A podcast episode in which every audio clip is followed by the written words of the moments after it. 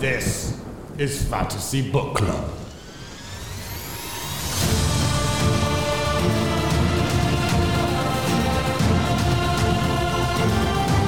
Hello and welcome to the Fantasy Book Club. This is the internet's book club, and just by listening, you're a member. My name is Colton Pratt. And I'm Sydney Lyerly. And we have just finished reading Fairy Tale by Stephen King, which means that hopefully you, the listener, have also just finished reading Fairy Tale by Stephen King. Yeah. So if you haven't, then just wrap it up. We're talking about chapters 31, 32, and the epilogue today, because that is all that we had left. So make sure you have all the way to the end, because we're going to be doing some major spoilers this week. Yeah, just a little. Oh, yeah. Before we get into it, we need to talk about next week. We're doing one wrap-up episode. And then the following week, we're doing 1 week off. And then the following week, don't cheer for that. And then the following week, we're starting our next book, which is Way of Kings by Brandon Sanderson, which is the first book in the Stormlight Archive series, which we'll be doing for the foreseeable future. The next 50 to 70 years, probably. We're going to be working on this series. I don't think it'll take us that long to do. Can you imagine, like, 50 years from now, really old Colton and Sydney are just chilling, still working through the Stormlight Archives. Yeah, both of us very infuriated that it's making us go. So we love making this podcast, but genuinely, it's so slow compared to what either of us normally read. And so it's very much like, okay, here we go. Let's get it. I get it. Yep, let's do this. So we're excited. When the new book starts, we may have transfer into a system that makes it go a little bit faster. But don't worry, we'll keep you all updated on all that. So no need to be worried too much. You will know exactly what we're doing based on what we tell you. Yeah. All righty. Are you ready to get started, Sydney? I'm ready. I do have one question for you. I asked you this earlier, but want you to tell me now the book is over. Okay. What are your thoughts on it? Like, did you like it? Like, just tell me your thoughts. I think this book is good, but I don't also, Sydney, want to talk too much about what I think about it until the next episode. Yeah. Because the next episode we need content. I really liked the ending. I think the ending might have been my favorite part of the whole thing. Just like the way he wraps everything up is very nice and fun. It has earned a place on my shelf, but it will likely not be removed from my shelf again, if that makes sense. This is not one that I will reread, but it's one that I enjoyed reading. Does that make sense? To be fair, yes. To be fair, I probably wouldn't have reread it either. But, you know, I don't reread most of my books. For the most part. If they're in my favorite, like my like, oh, this is my favorite book ever, which I have like two series that I really love. I reread those series like once every 4 years. I'll come back and be like, time to read them, and then just go through the whole series really quick. That's my thoughts for this episode. Next episode, I'll give you more in-depth thoughts about what I liked, what I didn't, what I would change, you know, books. Yeah. All right. Yeah. First up, Sydney, is chapter 31, which is yours. Sure is. Okay, so we start off, Charlie is in a, so last time you remember he passed out, and that's where the last chapter ended, but he is Why'd he pass out? A room with, like, because Patra bit him. Okay, that's and then, you know, I was asking for the listener, not for me, right? Like, you know, I wasn't forgetting. I was asking because you just said he passed out, and I wanted the listener to know. It wasn't just like, I know. What happened? Anyways, I'm so offended. He's kind of delirious at the moment. Why? He is delirious. Keep going. It's good. So he's in this room with white curtains. The windows are open. He doesn't know exactly how long he's been in this room, but he figures it's probably been like close to 4 weeks, so about a month. He has like different nurses that come in, Dora being one of them. So, you know, people coming in all the time, checking on him. He also sees people who aren't alive coming in. So he sees I at one point who stops in and talks to him a little bit about his own death, about being. So I guess I kind of knows now that he's dead. He knows that the knife that he had the poison on it that he died from was wasp venom, and they figured that the guy Jeff who killed him, they figure he probably had some gray person do it, and then that gray person probably also died trying to get the venom. But so they talk a little bit about that, about how the wasp venom is more dangerous now than it used to be. Yada yada. He also sees Claw. So if you remember Claw's the guy that fought Charlie in the first round of the fair one. But Charlie killed him. Claw comes in and is like, you cheated. And Charlie's like, well, what did you expect? Like, I really didn't have any other option. If you were in my shoes, you would have done the same thing. For sure. And that's really all they talk about. That interaction's pretty short. And then Kellen comes in, which, yay, Kellen. I thought we were done with him, but here he is. Kellen comes in and basically tells Charlie, you're dying, myself and my night soldiers will see you soon, that kind of thing. And Charlie's like, no, I don't think so. And then lastly in this section, because Charlie thinks, we don't really know if Charlie's actually seeing these people or if he's just like making it up. Yeah. But Radar starts to like growl at this point, and that's because she spots Petra in the corner, and Charlie sees Petra and then screams, and then Dora comes in and is like, are you okay? And Charlie's like, I'm fine, it's okay. And that's where the end of section one is. So that's the end of section one. Section two, Charlie talks about the fact that he sees a lot of the living as well. So he has Comet and Quilly, and Stooks comes in. Stooks' cheek has now been sewn up. He's pretty much his same old self. Kind of silly, which is good. He hasn't changed too much, even though Fermi Dunn died. But he comes in, Claudia comes in, and so we actually learn that the people who were like harmed, like the gray people, are starting to heal a little bit. Like they're not perfect. Like the worst of their, imperfections and stuff from the curse hasn't healed completely, but they have gotten a lot better. Same with like the royals. So Claudia can hear a little bit, not great, and so she still talks in that like really loud voice. Woody can't really see. Leia, we find out, can talk again. Just they're starting to heal a little bit, which is really good. Like we don't know if they'll ever heal completely. Charlie doesn't think they will, but the fact that they are getting better is good, and the curse is obviously stopped, and they're not going to get worse. So Claudia comes in with Freed at one point, and Freed has had to have his leg amputated, and so now he's being pushed around in a wheelchair, but he's living, so that's a good thing.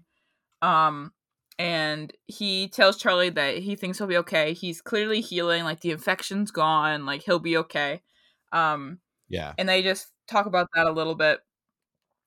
Claudia, always screams like normal. But they talk about the fact that Charlie's not going to have, like, he's still going to be able to use his arm, but he's not going to have the same strength in it that he used to, just because some of the muscle is going to be gone now for good and will never come back. Right. That kind of thing. Which is really sad. Yes, it is sad. But at least he has use of his arm still. Like he'll be, but at least he still has use of it, and it's not like completely useless. Like at least it didn't have to be like amputated, like Freed's leg, Yeah, that's true. That's true. Yeah. So then Percy comes in and they talk, and Percy hasn't been to Venice yet because he's been busy, like he's working, he's doing his thing. But he comes in and they talk a little bit. Percy tells him about the fact that, people are coming in to help, and like, the towns are starting to fill up again, and there's a bunch of people working in the city, and it's kind of like getting back to the way that it was. Which is good. The three spires of the castle that were green are now back to their original blue, so they weren't that ugly green color. The I missed freaky that tendrils are gone, I'm sure. When I read that, really? I missed that they changed color. I didn't realize that. Oh, weird. It says the glass in the three spires is changing by the day, from the ugly dark green to the blue that it was in the old days. Oh, well, that's good. I don't know why I didn't see that, but that's cool. Yeah. They're trying to set up the trolleys again. Charlie's not entirely sure how they work, but we kind of find out that there's some kind of like station by like the water that somehow gets them to work, like something like that. Right. But they're starting to set up the trolleys again. Things are starting to go back to normal. which is really good. And that's the end of section 2. Yep. Section 3 comes up. The sun, you know, is going up and down. People are coming and going through Charlie's room. Leia at this point hasn't come to visit until one day she does. She does come to visit, and so she's queen now. She comes in. Mm-hmm. She's wearing this really pretty white dress.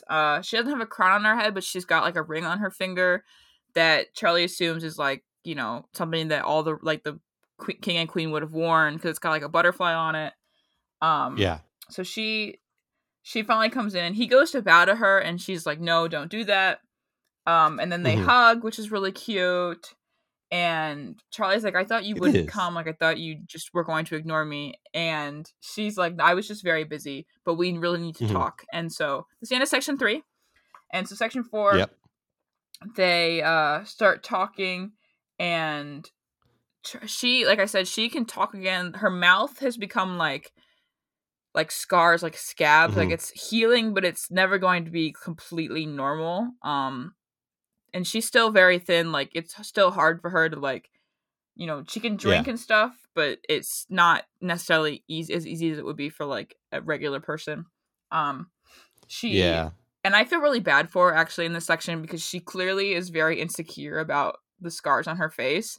And, like, throughout this whole section, she, like, constantly tries to cover it up. And Charlie's like, no, don't do that. Like, you're still beautiful, you know, that kind of thing. It's like, you know, that kind of thing, but just like a regular thing to do. Yeah. But but they talk about, you know, just how things are starting to get back to how they were. They talk about just the fact that they talk about the sundial. They talk about Eldon a little bit. So we find out the sundial. Because she asks if Charlie's been on the sundial, because obviously Radar has, and Charlie's like, no, you know, I haven't. But we find out the sundial actually makes people infertile.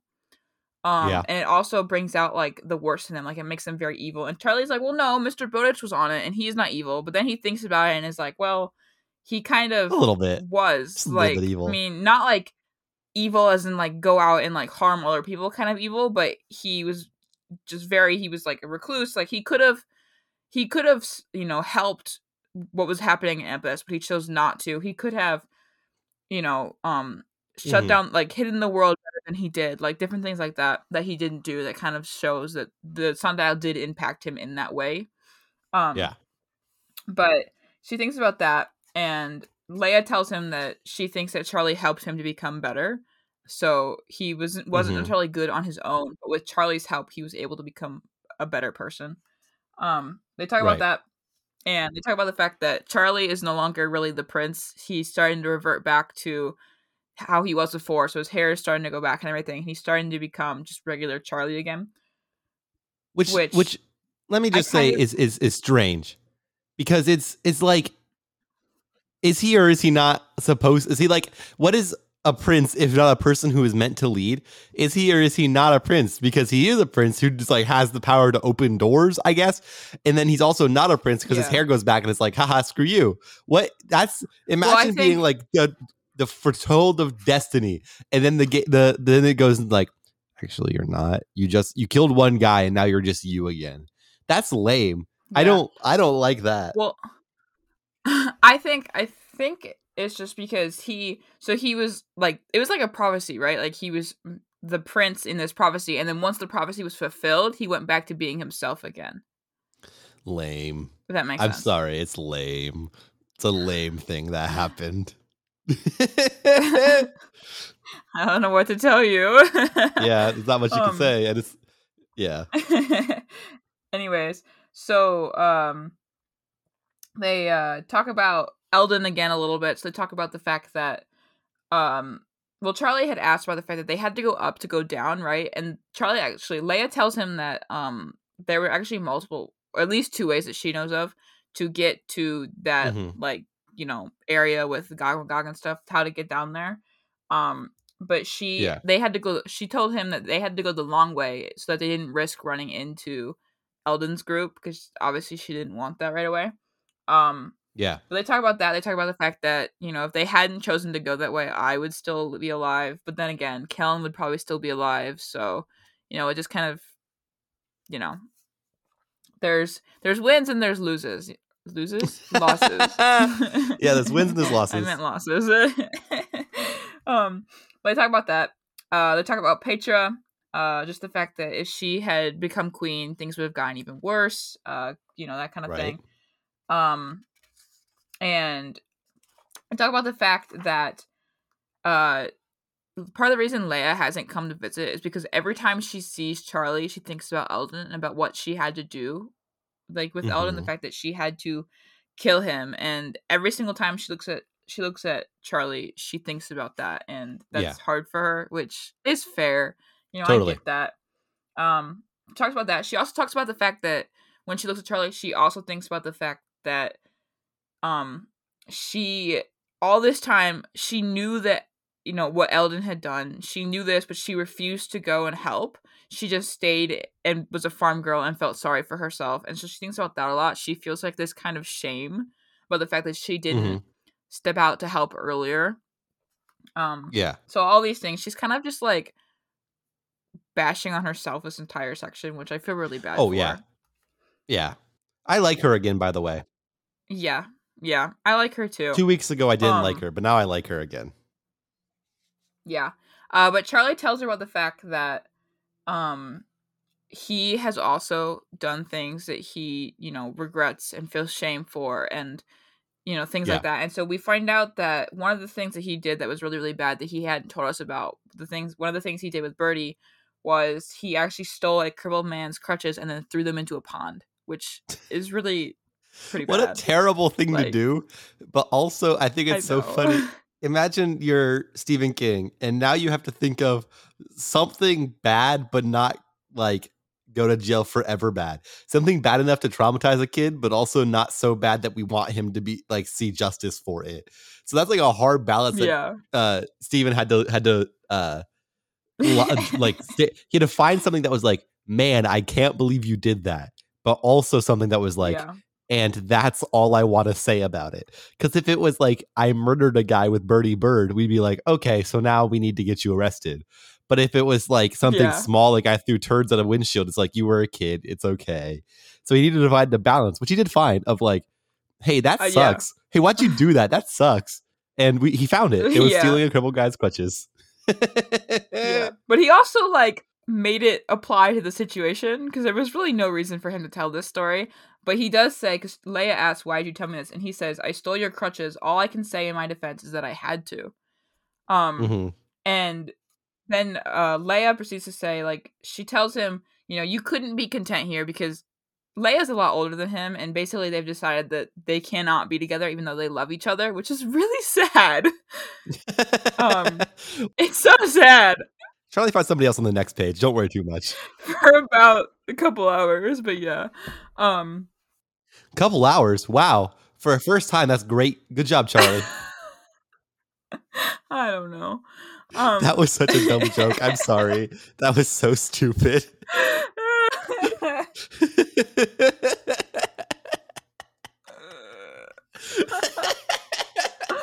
Okay. Moving on. Oh my goodness. Okay, moving on. Yeah.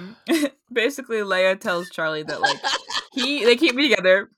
Colin, calm down. I'm sorry. Okay. Anyways, Leia basically tells Charlie, they can't be together.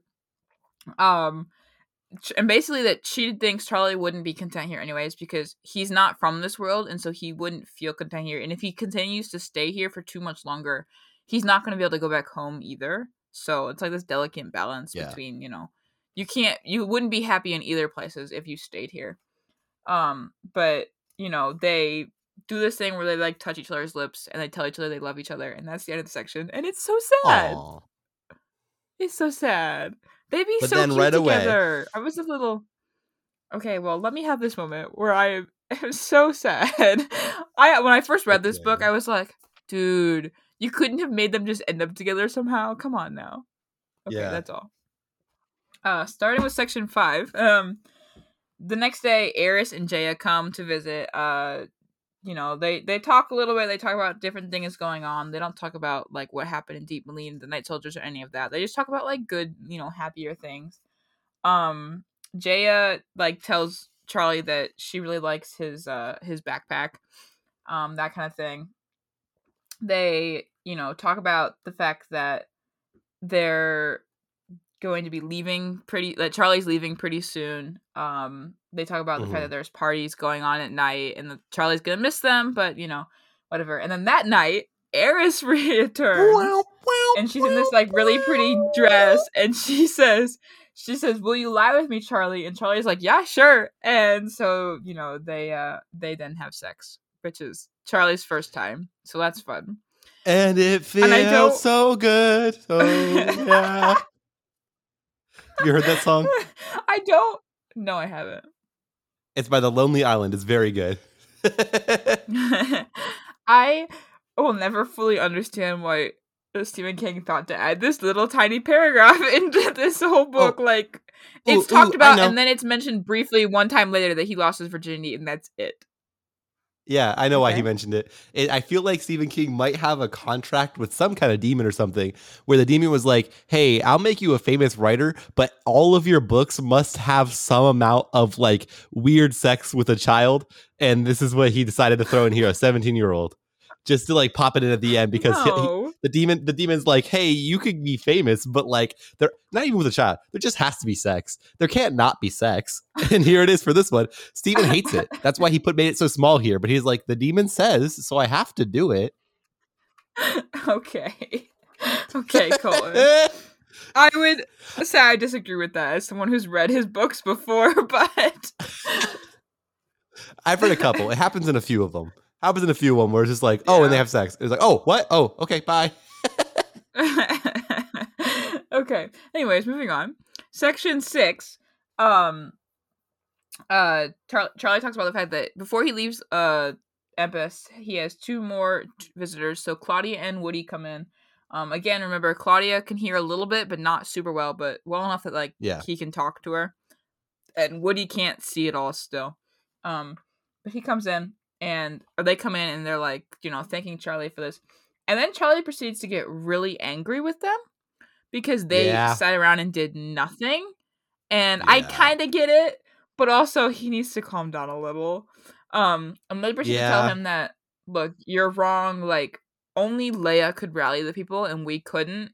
And Charlie's like, well, you still could have gone out and tried to help her. And they're like, no, only you could have. Like, that was your job. Like, we had to wait for you. That kind of thing. It was a prophecy. And they basically, they basically proceed to tell him that, you know, we don't want you to be angry with us when you leave. Like, we don't want you to leave angry. So, you know, can we like kind of forget about all this? And Charlie's like, yes, you're right. I don't want to be angry with you guys. I don't want to leave angry. That kind of thing. Can we just forget about all this? I'm sorry, you're angry. I can see you're angry, but can we just forget about all this? I feel like it'd be easier if you weren't angry anymore. Yeah. But we also find out that Charlie's got this gold door knocker that they gave to him that probably weighs about 4 pounds that he'll take home and eventually will sell. And he still has the bucket of gold at home, so he's all set for life. This man doesn't have to work a day in his life. Roughly $84,000, he tells us, which is so just funny. Why is it so specific? 84 is so funny because he says roughly 84,000, which makes me laugh because if I was writing a letter to someone and I was saying it's worth roughly, I would just have gone to the broadest. It was roughly 80,000, but 80 or even 85,000 got halfway. But it made me laugh out loud when I read it because it's like that's such a specific number. It's worth about $84,000. At least it's not like 84,120 or something. $84,361, about roughly. Maybe off a penny or two. Yeah. Anyways, and then Charlie asks for a sledgehammer, and that's the end of section 6. What?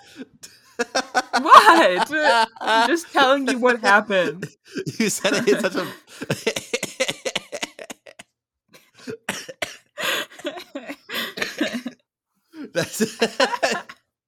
That was so silly. Okay, continue. Colton's dying over here. Yeah, I'm having a great time. This episode's been fun. Okay, anyway. Yeah. Anyways, section 7, Charlie talks about the fact that, you know, he'll never forget about what he saw in the dark well. You know, he'll never forget about this stuff. And basically they give him a send-off the next day. And the send-off is he gets to ride, like, shotgun in this, like, cart that's, like, driven by a couple of mules. Dora's driving it. Leia is waiting at the gates, and she says, "This is Prince Charlie, who now goes to his home. He carries our thanks with him and my enduring gratitude. Speed him with love, people of Memphis. This is my command." And then he gets out, and, like, she gives him, like, this garland around his neck, and then she gets out, and they kiss, and... that's the end of chapter 31. Woo! Let's get it. Yeah. And let's get really quickly on to chapter 32. Okay. Here it goes. Chapter 32. It was his last night in Memphis, and so he stayed where he stayed on his first night, in Dora's house under, right by the fireplace on the floor. And when he says he has bad dreams of Eldon or Gog. Oh, wait. Does it say he had bad dreams? Oh, no, sorry. He had no bad dreams. See, here's the thing. Saying I didn't have bad dreams is such a funny sentence to me. Because it wasn't...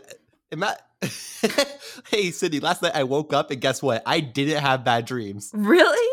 Great. Good job. What? Yeah. What? You didn't ask me. I didn't... Anyway. If he, the thing that's funny to me is if he hadn't said that, I would have assumed that he didn't have them. If he hadn't said anything about dreams, my assumption would have been he didn't have bad dreams. I don't know. Anyway, Dora, when he woke up, Dora was working, and she made him some bacon, bread, and an omelet made from goose eggs. And they finished it, gave some of it to Radar, and then they did like goodbye hugs. Dora hugged Radar and they hugged each other. Yeah. And then they walked up the hill to the vine covered entrance that he used to get into the place. But before they go, he finds the snab once more there. The snab jumps on Radar's back one more time. Basically the snab never talks to Charlie. I still don't, like, not even now does the snab talk directly to Charlie. And it just kind of, the snab leaves. I don't exactly know what the point of that. Snab got there. He was like, "Hey, snab." Snab was like, "Yo." And then the snab leaves. And that's the little interaction he had before snab's gone. Yeah, just a quick little goodbye. I love the snab. Yeah. Just saying. Like, he just pops up at the best times. And, like, he, like, doesn't talk or anything. He's just there. I just love him. He's a cute little silent guy. I like the snab. Yeah. But then they make their way inside of the Well Between Worlds, and they walk there. They get to the steps, and Radar starts up the steps, and Charlie says, "No, let me go first." So Radar gets behind him, and they walk slowly up the stairs. Charlie has to take a break every few minutes has to take a break because of his wound, and he's still weak and stuff. Yeah. And so he's just taking it easy, meandering up the stairs. Which is fair. Yeah, and then they get to the top. Charlie finds that his like little stack of books has been left unmessed with, which is a good sign. And so he rises out of the shed. When you said he rises out of the shed, I just got this image of him just like slowly floating up. Well, to be fair, it says when he comes out of the books, he lifts the books with his head. So picture a floor that was covered with books, and then some books just slowly rise, and a guy's head is under it like, "Hello," rising from the floor. So it kind of, that's kind of what happened. Kind of funny. It kind of just is like him rising from the floor. Didn't even bother to, like, there was, in a movie, they'd make a dramatic punch through the books. But in the book, he just kind of rises with magazines on his head. And he finds that Andy had come through and actually locked the door.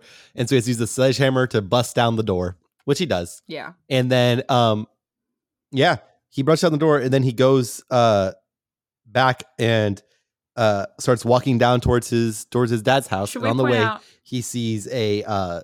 let's point out the fact first that he comes out into 4 inches of snow. So it's snowing now. When he left, it was like fairly warm. Oh, it's now it's snowing. When he left, it was October, I believe. Yeah. So like fall. So it wouldn't have been snowing at all. No. And he sees a sign on a post that says, "Have you seen this boy? Charles McGree Reed, age 17. Charlie Reed disappeared in October of 2013. He is 6'4" and weighs 235 pounds. He was last seen." I hate the fact that his middle name is McGee. There's a poster. Why is his middle name McGee? For what reason was that his middle name? Like, why was that chosen? I hate it. Like, it's the only time we hear about it, but I hate it. Why did you do this thing? They could have made it Lightning McQueen. That would have been what a reveal it would have been if his middle name was like Lightning or something, and we don't hear about it until just now. Charlie Danger Reed has been missing for... Anyway, as he walks on the hill towards his house, he finds a little kid who is, I think, biking. And he asks the kid, "What day is it?" The kid says Saturday. No, I think the kid says, "What month?" And the kid says, "February." The kid's going to go sledding. Oh, sled. My bad. Yeah. He goes, "What month?" "February." And then he says, "What year?" 2014. And so there's this whole interaction to find out how long he'd been gone. And so he's been gone about 4 months. Yep. Which, honestly...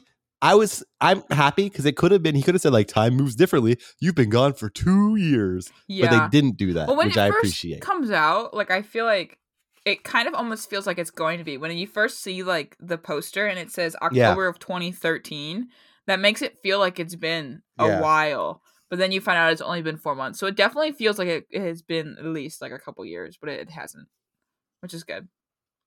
Yeah.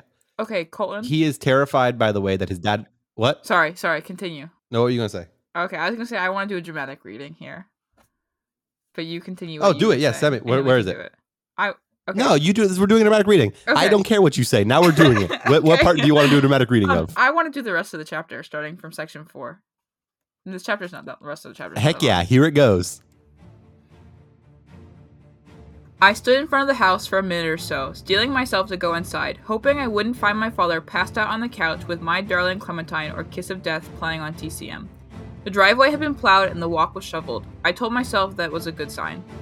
Radar got tired of waiting for me and ran up the steps where she sat and waited to be let in.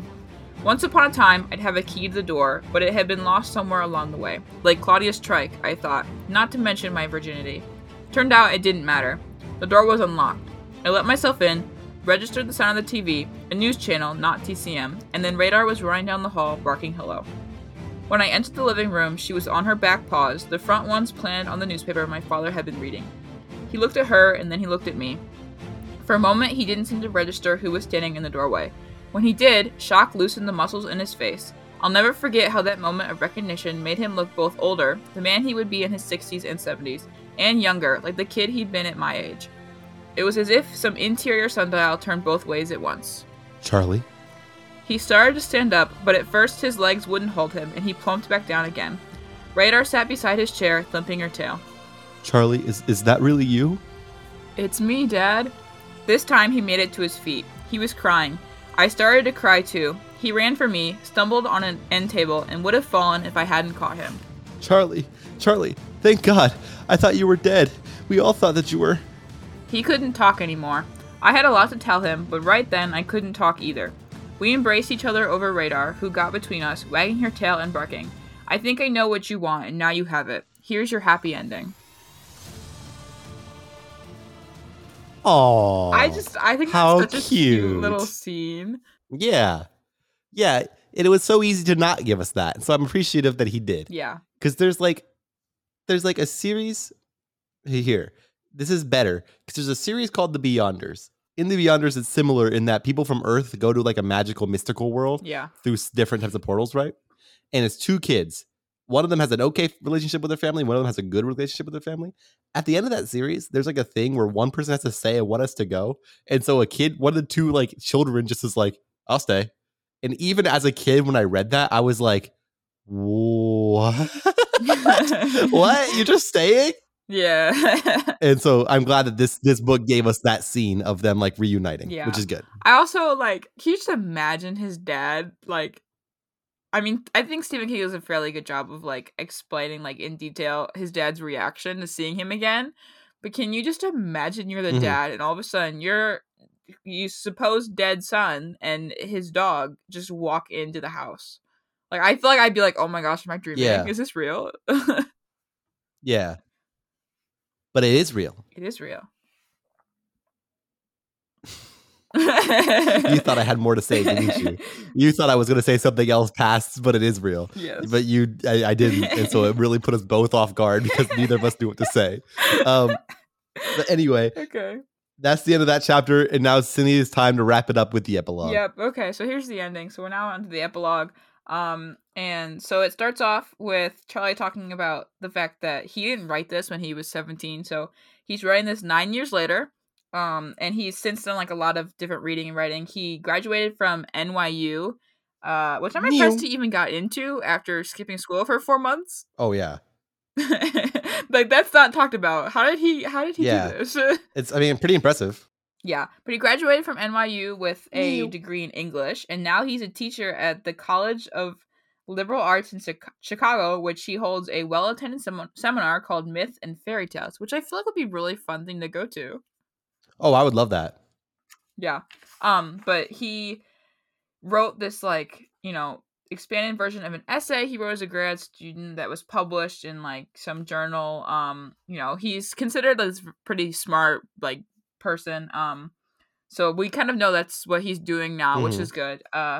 Radar is still living.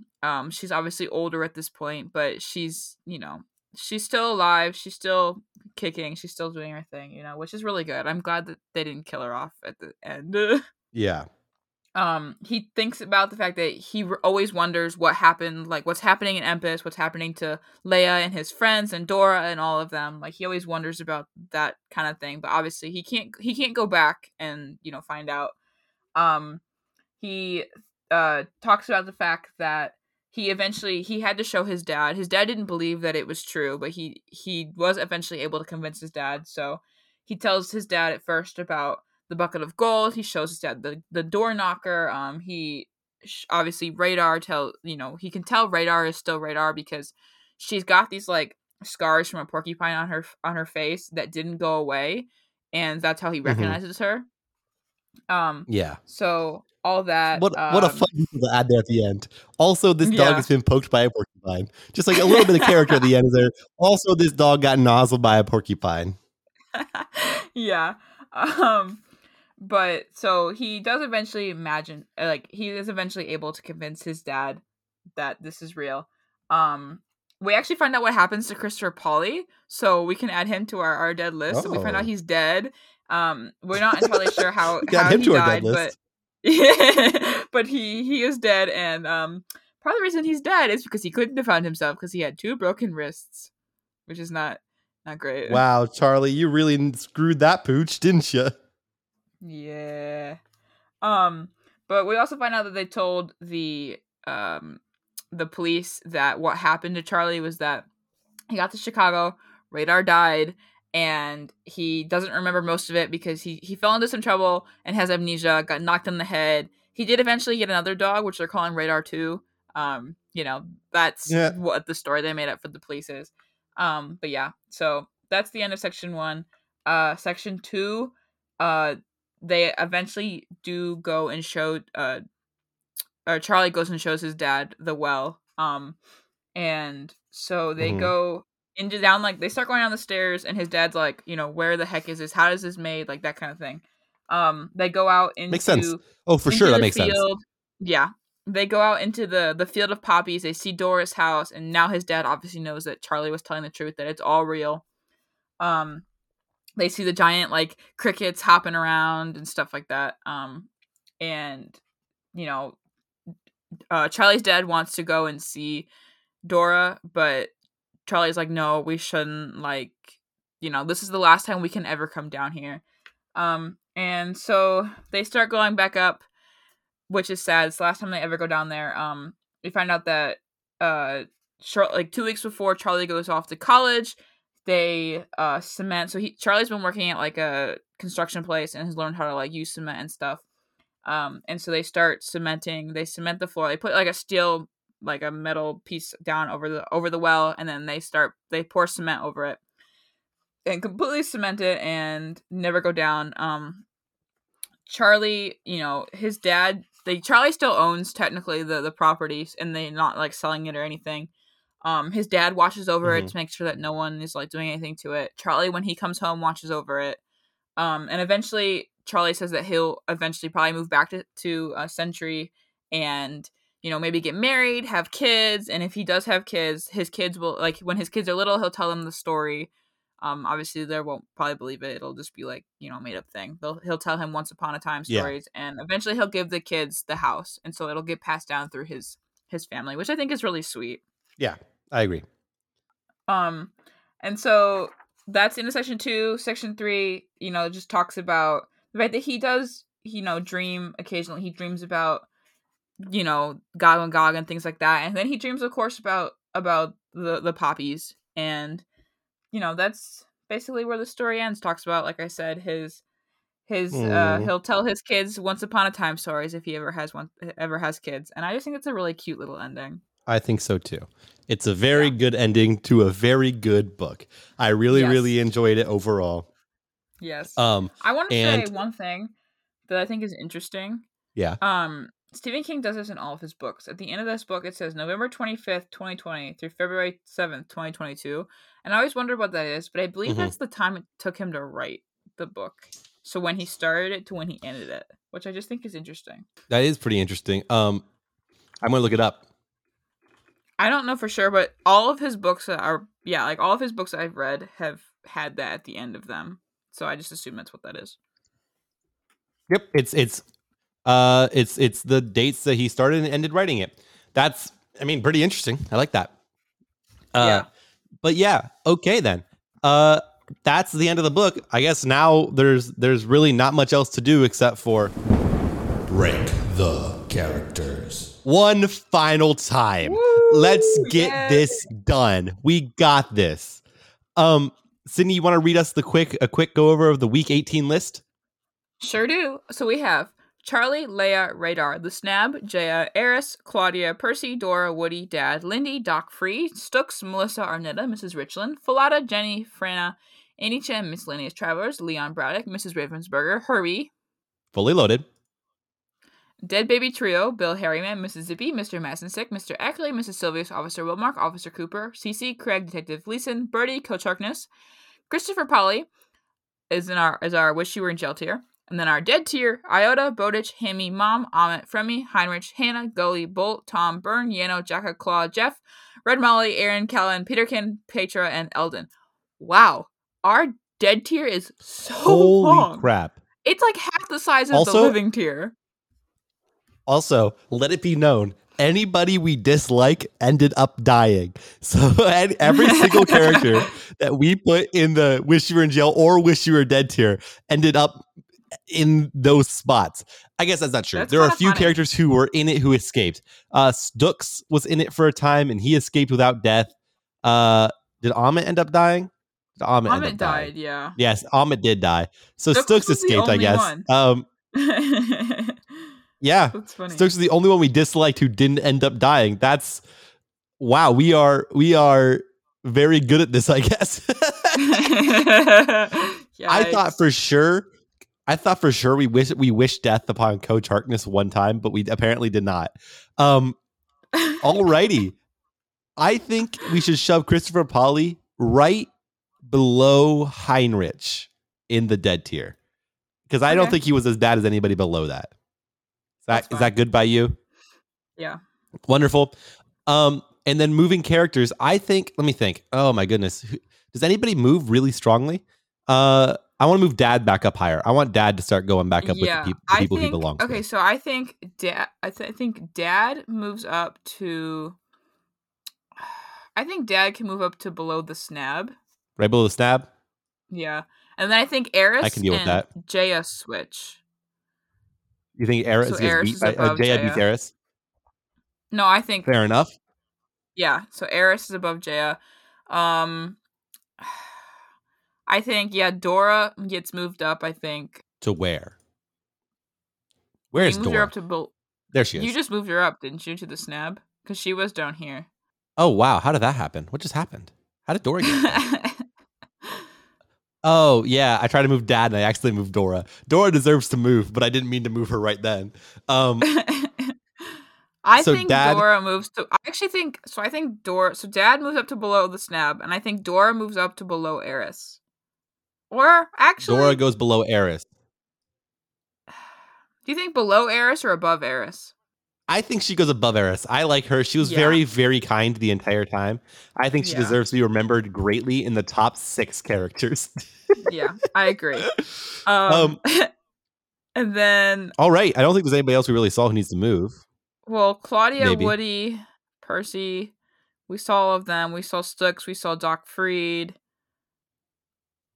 Yeah, but they're in a good spot, I think. I think all that makes sense. Maybe Lindy goes there. We haven't seen Lindy in a while. I think Doc Freed and Lindy switch. Yeah, that seems fair to me. I actually think Stooks can go up too. I think Stooks can go up above Lindy. He had a fairly funny moment in this chapter, so it seems fair that he would get in there. And then I think we technically kind of saw Eye, and we kind of saw Claw, and we kind of saw Kellen and Petra. But I think they stay. But I would agree. I don't change my opinions on any of them based on that. Yeah. Right. I agree. Alrighty then. Now it's time for the final reading of these tier lists, as it is until the wrap-up episode, where we will make a new, more accurate tier list where dead characters get to be mixed in with our favorites. Alrighty. Yeah. Here it goes. The week 19 final tier list goes. Charty, I messed up immediately. Charty. Okay, here it goes. Charlie, Leia, Radar the Snab, Dora. Nope. Oh, okay. I'm not going to edit this. This is the last try before I edit it. If I mess up again, all these are getting taken out. Let's see how it goes.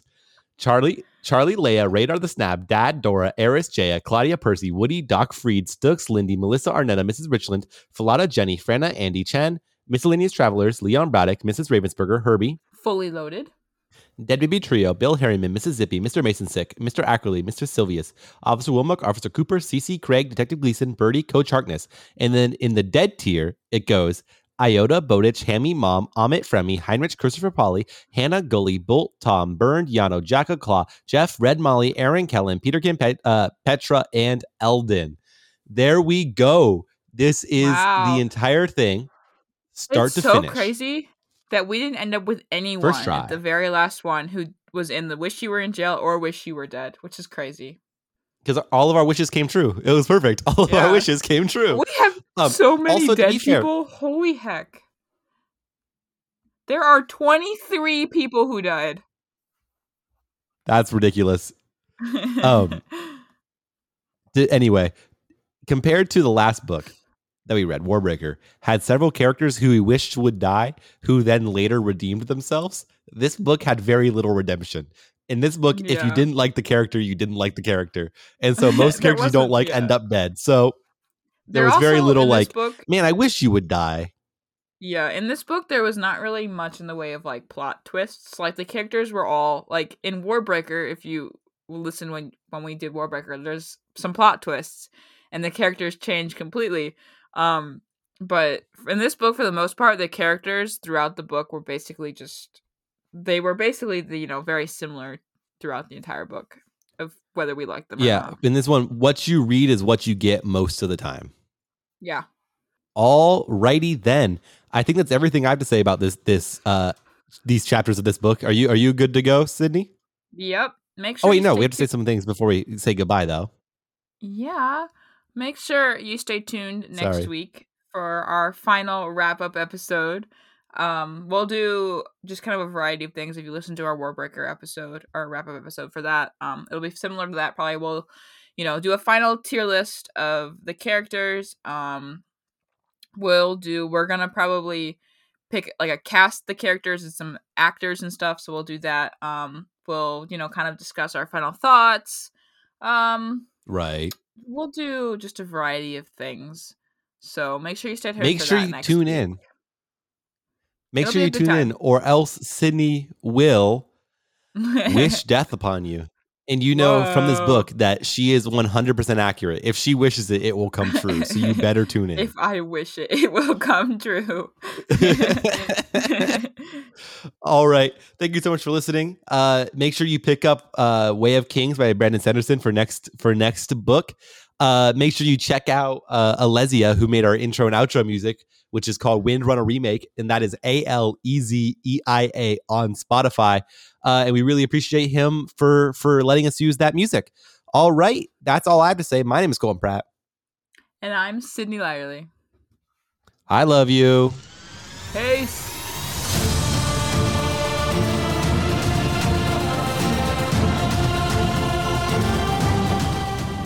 Why are you still here? The show's over.